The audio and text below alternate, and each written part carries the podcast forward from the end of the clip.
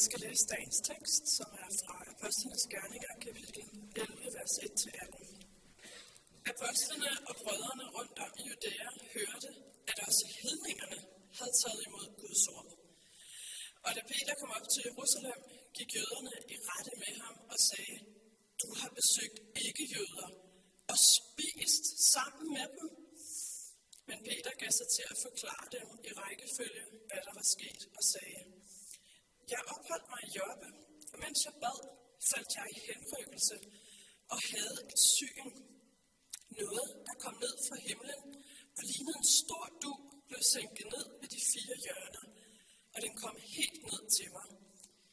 Jeg stirrede på den og blev ved med at se, og jeg så jordens firebenede dyr, vilde dyr og krybdyr og himlens fugle. Og jeg hørte en røst sige til mig, Rejs dig, Peter, slagt og spis. Men jeg svarede, ikke tale om herre, for jeg har aldrig taget noget som helst vandhelligt eller urent i min mund. For anden gang talte røsten fra himlen. Hvad Gud har erklæret for rent, må du ikke kalde vandhelligt. Og dette skete tre gange, og det hele blev igen taget op til himlen. I det samme stod der tre mænd ved det hus, hvor vi opholdt os, de var sendt til mig fra Kasseria, Og ånden sagde til mig, at jeg skulle gå med uden betænkelighed. De seks brødre her fulgte også med, og vi kom ind i mandens hus. Han fortalte os, øh, hvordan han havde set englen stå i hans hus øh, og sige, send bud til Jobbe og efter Simon med tilnavnet Peter. Han vil tale de ord til dig, ved hvilke du og hele din husstand skal blive frelst. Og næppe var jeg begyndt at tale, før Helligånden kom over dem, ligesom den kom over os i den første tid. Der mindes jeg Herrens ord, at han har sagt, Johannes døbte med vand, men I skal døbes med Helligånden. Når nu Gud har givet dem samme gave, som vi fik, da vi var kommet til tro på Herren Jesus Kristus, hvordan skulle jeg så kunne hindre Gud i noget? Da de hørte det, blev de rolige og priste Gud og sagde, så har Gud da også givet hedningerne omvendelsen til livet.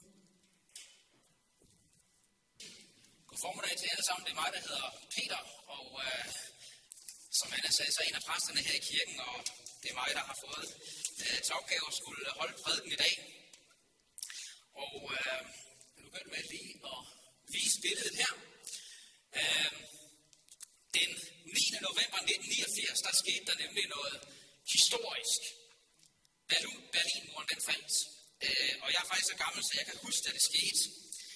Øh, og det er vel nok noget af det mest skældsættende, der er sket i min levetid. Der er virkelig et, et før og et efter murens fald. Øh, og det er noget at gøre med, at Berlinmuren var ligesom det konkrete fysiske udtryk for det, man sådan med et billedligt udtryk kaldte jerntæppet mellem øst og vest. Og derfor, da, da, da muren den faldt, der var det meget mere end bare en fysisk mor, der faldt. Betydningen af det havde vidtrækkende konsekvenser for, for mennesker og, og for verden. Se, uh, kapitel 10-11 i Apostlenes Gerninger, det er, det er så at sige murens fald i Apostlenes Gerninger. Vi fik kun læse her kapitel 11, vers 1-18, men, men kapitel 10 og 11 er, er ligesom en sammenhængende beretning, og det er altså så at sige murens fald i Apostlenes Gerninger. Det er beretningen om, hvordan evangeliet om Jesus billigt talt brød hul, hul i muren mellem jøder og hedninger og rev dem ned. Og det var om noget historisk. Øh, det kan godt være, at I synes, at jeg fik læst før, det var sådan en lidt underlig beretning. Det er faktisk en af de vigtigste beretninger i, øh, i Apostlenes Gerninger og i Nyt Testamente i det hele taget. Fordi det er en af de vigtigste begivenheder i, uh, i kirkens historie. Måske kan man godt sige, at det er det mest afgørende, der er sket i kirkens historie. Og dermed faktisk også i verdenshistorien. Og det er helt afgørende for, at, at vi sidder her i dag og er til gudstjeneste. Fordi da, da muren faldt, der gik kirken fra at være en jødekristen kirke til at blive en multietnisk kirke. Og det hænger sammen med, at evangeliet det er et grænseløst budskab, som er overskriften for i dag. Så det er det, det skal handle om, men uh, lad os uh, bede en bøn først her. kære Gud og far i himlen, nu beder vi dig om, at du selv vil tale til os gennem dit ord. Kom med din hellige ånd og fyld vores hjerter og giv os tro på evangeliet om Jesus. Amen. Så jeg vil gerne begynde med at sætte øh, det her med, med murens fald i apostlenes gerninger, det vil jeg gerne begynde med. Nu skal vi lige se, kan jeg få den her til. Det sker ikke rigtig noget, når jeg trykker. Vil du trykke dernede? Ja. Øh, du må godt trykke en gang mere. Øh, er der slet ikke? Yes, der var Ja, vi skal en tilbage, så det bliver sjovt det her. Nu tror jeg, det virker. Ja. Nå. Jeg vil godt begynde med at sætte det her med murens fald ind i, uh, i en større kontekst, kan man sige. I, sådan, i den større sammenhæng i apostlenes gerninger. De af der har været øh, med tidligere her i serien, kan måske huske, at, uh, at der er sådan et, et Lukas evangeliet, det er bind 1, og så er apostlenes gerninger, det er bind 2, som Lukas har skrevet. De to bøger, de hænger ligesom sammen. Og uh, når man læser slutningen på Lukas evangeliet, så, så siger Jesus der, der står sådan, og han sagde til dem, således der skrevet, Kristus skal lide og opstå fra de døde på den tredje dag, og i hans navn skal der prædikes omvendelse til søndernes forladelse for alle folkeslag. I skal begynde i Jerusalem, og I skal være vidner om alt dette. Så der er et klart sådan, øh, hvad skal man sige, multietnisk, universelt perspektiv. Og det her med, når der står alle folkeslag, det, det kan minde nogle af os om det, vi kalder missionsbefalingen, som, som mange af os kender fra slutningen af Matteus evangeliet, hvor, vi, hvor Jesus siger, gå derfor hen og gør alle folkeslagene til mine disciple. Men så kommer til, til begyndelsen på apostlenes gerning, og så er det det samme perspektiv fra starten af. Øhm, kapitel 1, vers 8, der siger Jesus til sine disciple, men I skal få kraft, når Helligånden kommer over jer. Og I skal være mine vidner, både i Jerusalem og i hele Judæa og Samaria, og lige til jordens ende. Og det, der ligger der også det her universelle perspektiv. Kapitel 1, vers 8, det er sådan en slags programerklæring for, for resten af, af bogen, for resten af apostlenes gerninger. Apostlenes gerninger beskriver, hvordan evangeliet forkyndes, og nye menigheder plantes. Først i Jerusalem, så Judæa, Samaria, og så, da muren er faldet, videre hele vejen til Rom.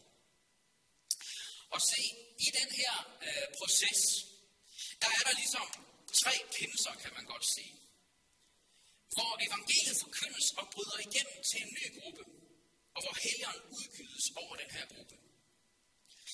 Kapitel 2, det er sådan den mest berømte beretning, ikke også? Øh, den første egentlige pinsedag, hvor, hvor helgeren gives til jøder. Det kan vi kalde jødernes pinse. Øh, der, der sker er det, at evangeliet forkyndes for jøder. Helgerens gave gives til jøder. Og i begyndelsen, der er den kristne kirke en, en jødekristen kirke. I de første syv kapitler i Apostlenes Gerninger, der sker alt sammen inden for jødiske cirkler. Men så i kapitel 8, der læser vi om forfølgelsen, der brød ud i Jerusalem i forbindelse med steningen af Stefanus, som vi hørte om for et par gange siden, som fører til, at, at menigheden den, den spredes ud over Judæa og Samaria, og der står så, så begynder de at forkynde ordet. Og der er en fyr, der hedder Philip, der tager til Samaria og forkynder budskabet om Kristus for samaritanerne. Sådan som Jesus jo selv havde sagt, I skal være mine vidner også i Samaria. Og så sker det, at mange samaritanere kommer til tro og modtager evangeliet. Samaritanerne, det var sådan kun halvjøder. Derfor kan man godt tale om en samaritansk pinsedag i kapitel 8. Så nu bestod den kristne menighed altså både af, af jøder og samaritanere. Og dermed så var, kan man sige, hegnet mellem jøder og samaritanere altså brudt ned. Men, men hvad med muren mellem jøder og hedninger? Den stod der stadig.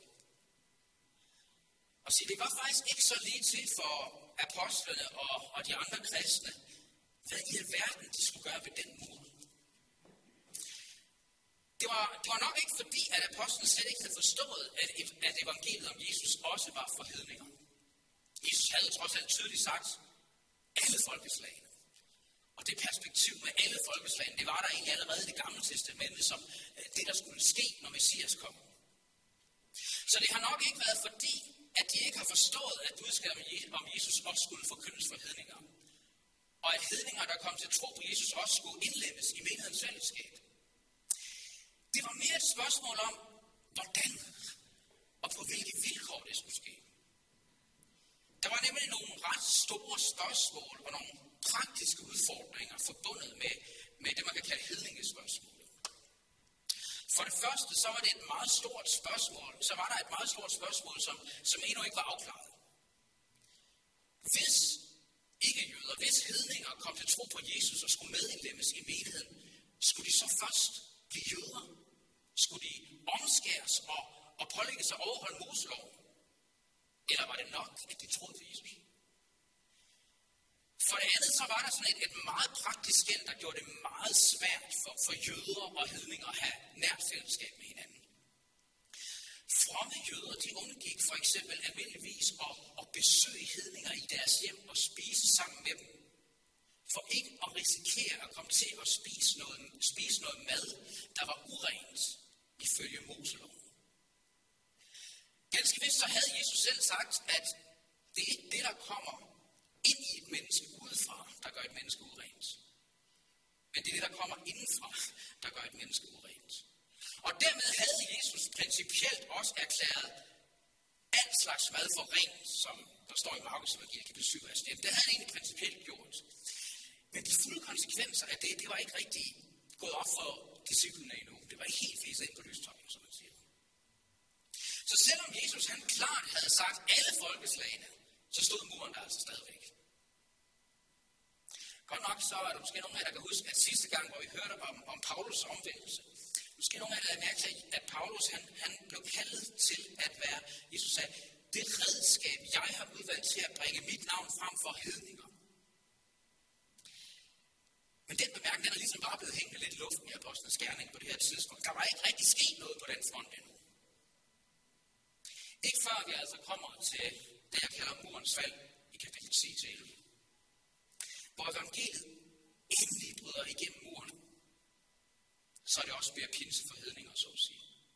Hvor helgerne også kommer over hedninger, der kommer til tro på Jesus. Øhm, hvis det skulle give en overskrift over Apostlenes Gerninger 10 til 11, så vil jeg simpelthen kalde det, da Gud rev muren ned. Da Gud rev muren ned. Og det er altså meget tydeligt, at det her det er en meget, meget vigtig begivenhed for Lukas, der fortæller om det her.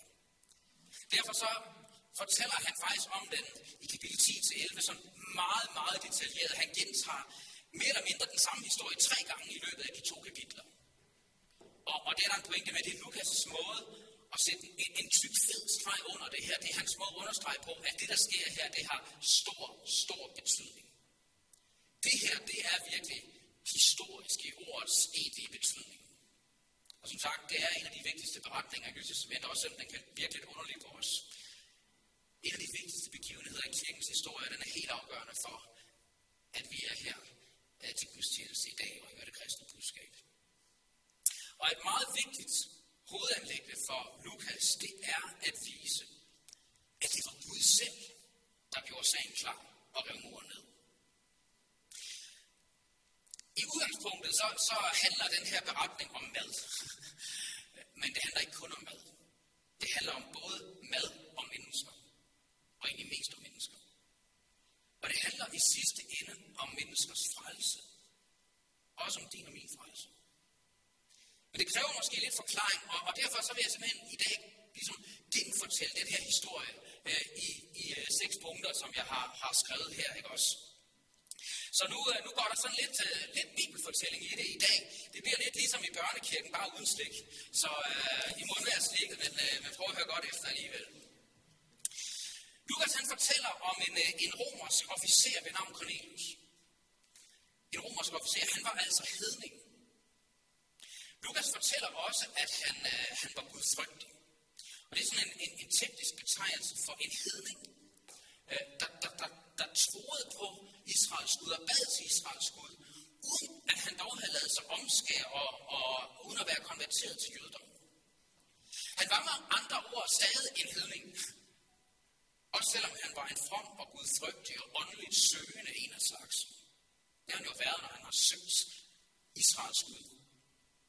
Og en dag, mens han bad, så så han i et syn en engel fra Gud, der sagde til ham, at hans bønder var blevet hørt.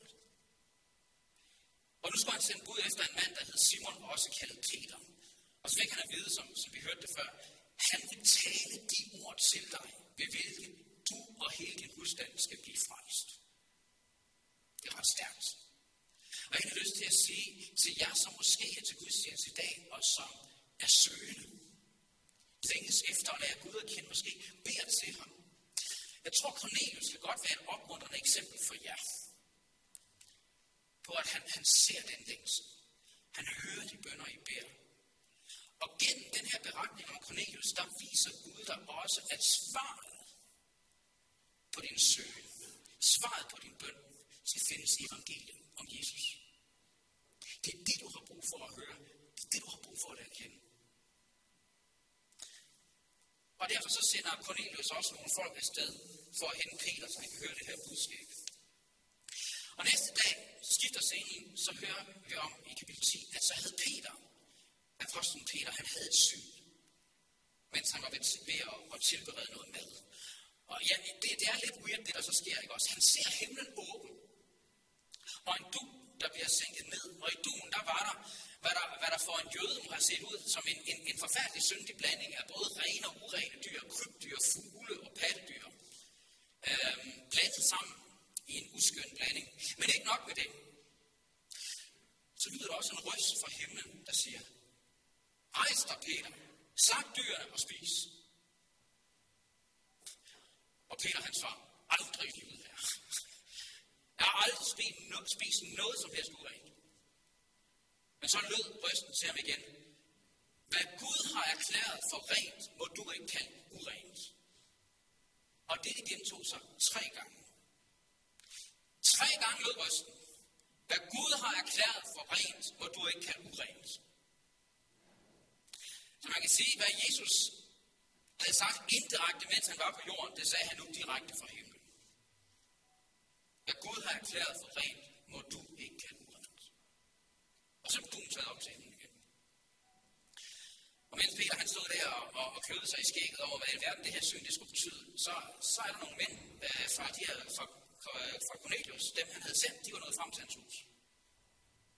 Og så siger Helligånden til Peter, det er mig, der har sendt dem. Bare følg med dem uden betænkelighed, underforstået. Tag dig ikke af de ledninger. Det her det er mit ansvar. Og da Peter så spørger mændene, øh, hvorfor de er kommet, så forklarer de ham om Cornelius' syn, og at de var kommet fra Ændren. Så inviterer Peter de her hedninger indenfor, og de overnatter hos ham. Og så næste dag, så tager Peter er med til Caesarea. Eller tager Peter med dem til Caesarea, hvor Cornelius er.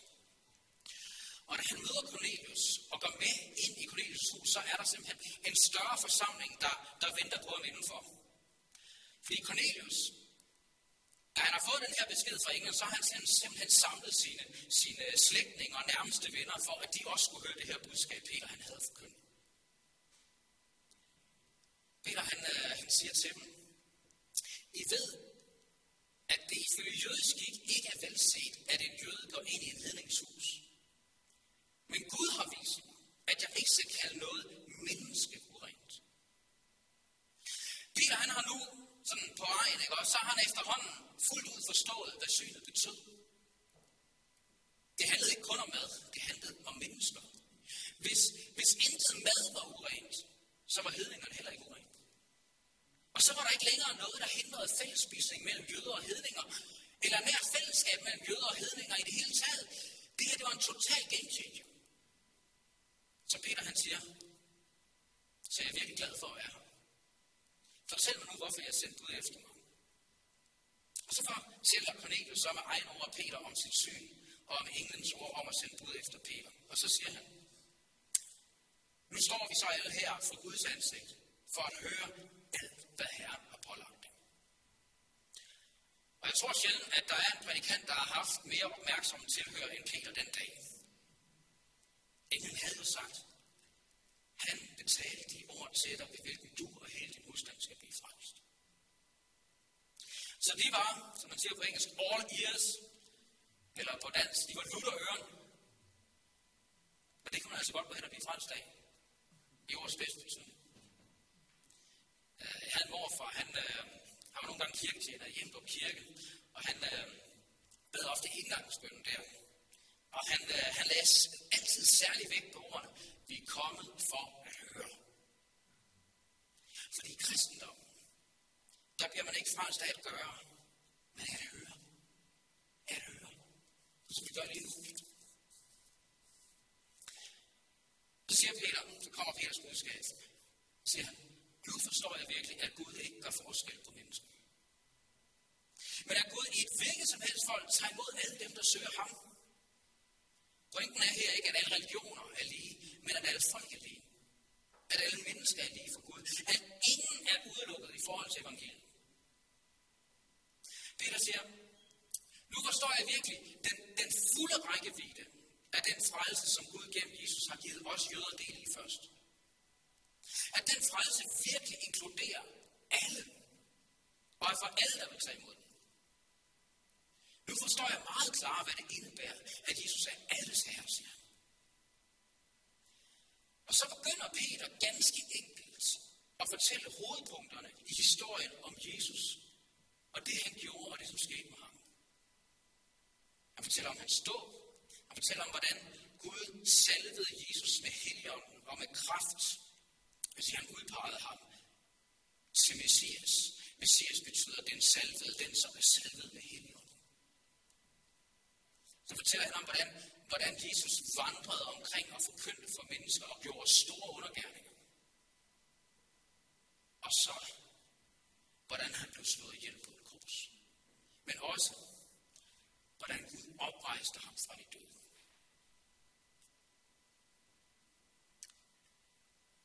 Så siger Peter, og fortæller han om, hvordan Jesus gjorde dem, altså hans disciple, til vidner om, at det er ham, Jesus, Gud har bestemt til en dag at dømme levende og døde. Og så siger han, om ham vidner alle profeter, det vil sige hele det gamle testamente, at enhver, som tror på ham, skal få syndsforladelse ved hans navn. Boom! Da det sker, da det sker, så falder muren. Altså knap har de ord, at enhver, som tror på Jesus, skal få tilgivelse for alle deres sønder i Jesu navn. Knap har de ord sluppet Peters læber, før der virkelig går hul i muren. Fordi de ord, som ligesom er evangeliet i en nødskal, de rammer muren. Jeg har sagt sådan en anden wrecking ball, hvad hedder det på dansk? Sådan en stor jernkugle, man bruger til nedladning. Fordi med de ord, som, som skaber tro i deres hjerter, der kommer helgen. Og helgen kommer pludselig over dem. Alle dem, der hører ordet og følger dem. Og der står med, at, at de begynder der at tale i tunger og prise Gud. Ligesom helgen kom over jøderne pinsedag, der er de blev fuldt af nogle, nogle, nogle øh, ydre tegn. Nu er det altså også blevet pinseforhedninger, ikke? Og det var det åbenbart til, til stor forundring for de jødekristne, der var taget med Peter. Undrede sig over, at Helligåndens gave også blev udgivet over hedninger. Uomskårende hedninger endda. Og Peter. Ja, Peter han synes egentlig kun, at han havde fået begyndt på sin prædiken, ikke også? Men han forstår, hvad det betyder. Det betyder, at, at Cornelius og hele hans familie og kompagni er blevet frelst lige der på stedet, blot ved at høre evangeliet om Jesus. Peter han drager straks konklusionen. Må nogen kan hindre disse mennesker at blive i at blive døbt med vand, og dermed blive indlemmet i den kristne menighed, når de har fået helgen ligesom vi? Nej. Nu havde Gud selv gjort sagen klar og ryddet alle hindringer af vejen. Som Peter selv udtrykker det senere i redegørelse i Jerusalem. Når Gud nu har givet dem, altså hedningerne, den samme gave, som vi jøder fik, da vi var kommet til tro på Herren Jesus Kristus, hvordan skulle jeg så kunne hente Gud i noget? Helgens gave til hedningerne var for Peter det uimodsigelige tegn på, at Gud selv havde frelst de her hedninger nu. Og han havde gjort dem til sine børn på lige fod med de jødekristne. Og vel at mærke, blot ved troen på Jesus. Blot ved at høre evangeliet om ham i tro. Uden omskabelse, uden moselov, uden nogen gerning det er netop det her med, med helgens gave, som et sejl, et tegn på, at vi er Guds børn. Det møder vi igen og igen i Testamentet. At modtage helgen i tro på Jesus, det er samtidig at blive Guds barn. Det er to sider af samme sag, som to sider af samme bønd. Helgen er den ånd, der bliver barnekår, som Paulus siger. Og han siger et sted, og fordi I er børn, har Gud sendt sin søns ånd ind i vores hjerter, og den råber, Abba, far. Det er Helligånden, der lærer os at se Gud til far. Det, det, det, det er Helligånden, der gør, at vi lærer Gud at kende som vores far i tro på Jesus. Og vi får lov til at være hans børn i tro på Jesus. Så det, at hænderne gives til de her hedninger, det er et sikkert tegn på, at nu har Gud gjort dem til sine børn, blot ved tro på Jesus. Ligesom de jøder, der var kommet til tro på Jesus. Og det var det, Gud ville understrege, da han udgød ånden over hedningerne. Murens tid var forbi. Det var den i princippet allerede i og med korset. Jesu død for synderne. Men nu er det tid til at gøre alvor af det, og få det budskab ud til hedningerne også. Og se, efter at øh, Cornelius og hans familie øh, med flere, de var blevet døbt, øh, så står der altså, blev Peter hos dem nogle dage.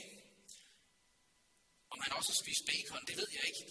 Men i hvert fald har han nu, uden nogen skrubler, eller samvittighedskvaler, kunne spise sammen med de her nu hedninge kristne. Altså hedninge kristne.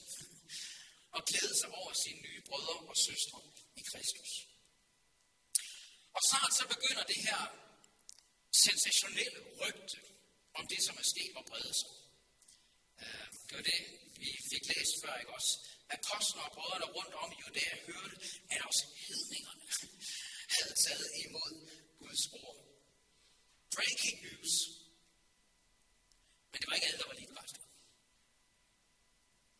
Da Peter kommer op til Jerusalem, så, så går nogle af de jødekristne, der står dem af omskærelsen. Det har været nogle af de kristne, som lagde meget stor vægt på det her med omskærelse. De går faktisk i rette med ham. Ikke fordi han havde forkyndt evangeliet og, øh, om Jesus forhedninger i sig selv. Det var ikke, ikke det i sig selv, men som siger, du har besøgt ikke jøder. Du har besøgt ikke omskårene, som der direkte står. Og spist sammen med dem. Må vi så bede om en forklaring her, Simon Peter? Og så, som Lukas siger, så må Peter give sig til at forklare dem i rækkefølge, hvad der var sket.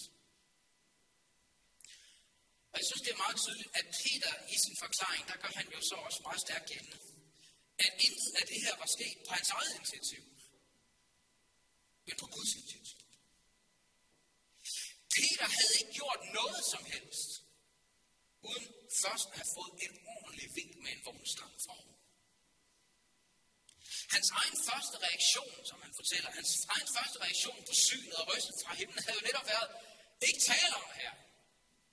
Aldrig i livet, om jeg vil tage noget urent i min mund. Men rysten fra himlen havde altså ikke, altså den, det havde lyttet ikke bare én, ikke to, men ikke tre gange. Hvad Gud har erklæret for rent, må du ikke kalde urent. Og bagefter fortæller han om, jeg sad helgen altså oven i købet også talt til ham og sagt, at han skulle med dem uden betænkeligheder. Og oven i købet, så var der også en engel fra Gud, der havde vist sig for Cornelius og sagt til ham, at han skulle sende Gud efter Peter, og havde sagt det her med, at han ville tale de ord til dig, ved hvilken tur hele din husstand skal blive frelst. Og som Peter øh, øh forklarer, altså jeg havde knap nok noget at sige Jesus, før helgen kom over. Ligesom den kom over også på pinsedagen.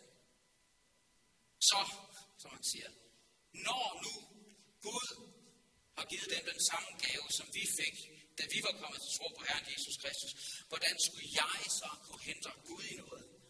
Kan I lige forklare mig det, kære Jeg synes faktisk, det, det er skønt at læse, at Peters forklaring overbeviser de andre her.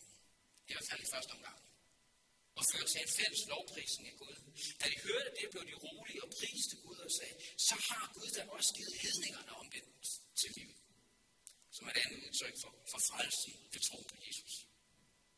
Muren var blevet revet ned af Gud selv. Af Gud selv. Og så kan man godt spørge, ja, okay, hvilken relevans har det her for os i dag? Ja, altså hovedpointen i kapitel 10 til 11, det er jo, at jøder og hedninger frelses på samme måde. Ved tro på Jesus alene. Punktum. Ikke ved omskærelse og overholdelse af Moseloven, men ved tro på Kristus. Ikke ved gerninger i det hele taget, men ved tro på Kristus og det, han har gjort. Som vi sagde før, ikke ved at gøre, men ved at høre. Det er hovedpointen. At Jesus er nok for både jøder og hedninger. I dag er der måske ikke nogen hos os, der sådan vil lægge krav om omskærelse og overholdelse af Moseloven oven i evangeliet om Jesus. Alligevel så tror jeg, at vi skal være lidt, at vi også i dag kan komme til at lægge nogle ekstra minimumskrav på andre og på hinanden, og, og, og, og nogle gange også på os selv, som vi, vi tænker, vi skal leve op til for at være rigtig kristen. Være rigtig frelst. Det er meget let, at øh, der, der, der sker meget lidt det, at der kommer til at gå tro på Jesus plus noget mere i det for os. Tro på Jesus plus nogle bestemte gerninger. Tro på Jesus plus lov. Tro på Jesus plus krav. Tro på Jesus plus en bestemt væremåde. Tro på Jesus plus nogle bestemte oplevelser. Tro på Jesus plus bestemte handlinger. Men budskabet til os alle sammen her, det er, troen på Jesus er virkelig nok. Det er nok at høre evangeliet om ham i tro. Det er nok at høre budskabet om, som Peter siger, at enhver, som tror på ham, skal få syndsforladelse, tilgivelse for alle sine sønder ved hans navn. Det er nok at høre det budskab i tro. Det er nok for os alle sammen. Det er jo et også nok, når man har været kristen i mange år og stadig oplever, at synden sidder stadigvæk dybt i. Det er nok at høre budskabet om syndernes forladelse i Jesus Kristus. Hør det i tro. Fordi, som Paulus siger det i Romerbrevet, fordi Jesus på korset blev givet hen for vores overtrædelser af Guds lov og blev oprejst til retfærdighed for os. That's it. Det er det, vi frelses ved, og det er det, vi må have lov til at tro på. Vi frelses virkelig alene ved tro på ham, og intet andet. Det kan godt være svært i dag at holde fast ved, og det var bestemt ikke nogen enkelt sag at holde fast ved den første kirke. Det var virkelig noget, der måtte kæmpes for. Det var faktisk et spørgsmål, der dukkede op igen og igen i de følgende år. Den, der kom til at kæmpe allermest for den her sandhed øh, i den første kirke, det var Paulus. Det er vigtigt til at komme så meget ind på nu. Men jeg har lyst til, jeg vil gerne lige læse nogle få vers, som vi støder på i de følgende kapitler, som er med til at understrege det her med, at vi frelses ikke ved vores gerning og ikke ved loven, men ved tro på Jesus alene. Simpelthen ved at høre budskabet om syndens forladelse af ham i tro, eller ved Jesu noget, som det også kaldes.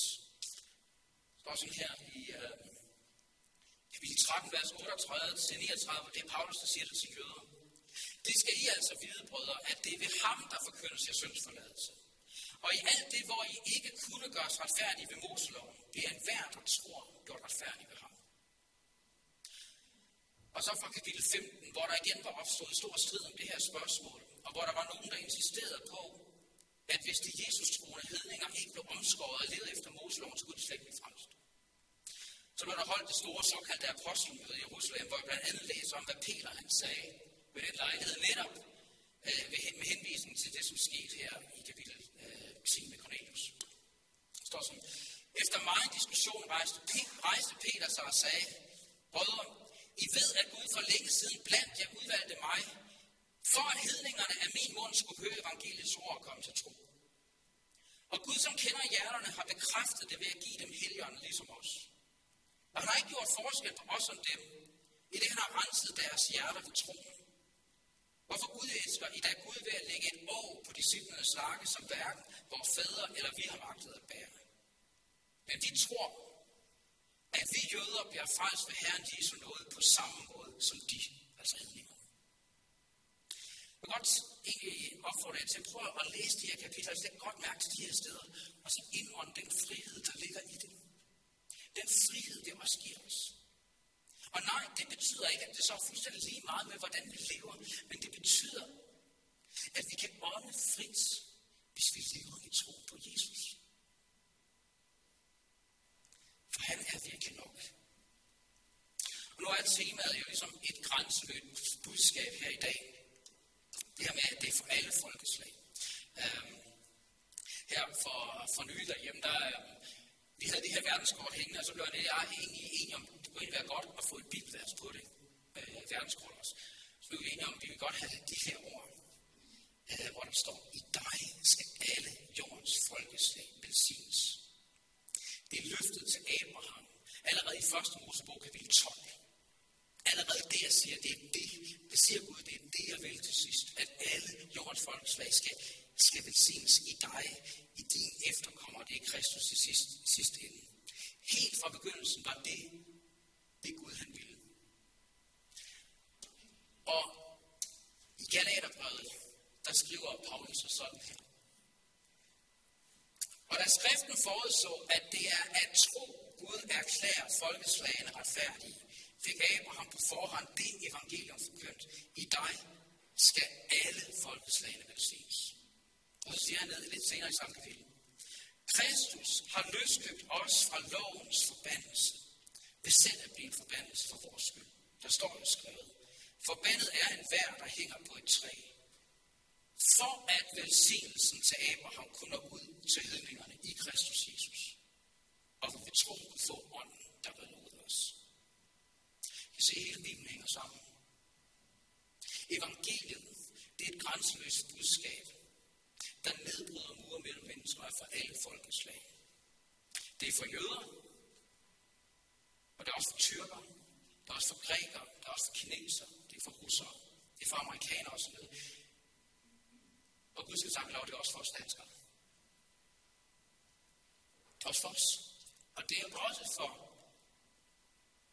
din arbejdskollega, din studiekammerat, for din nabo, for ateister, for agnostikere, for skeptikere, for søgende.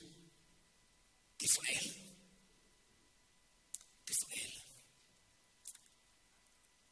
For enhver af os ønsker Gud at give del i frelsen og gøre til sine børn den tro.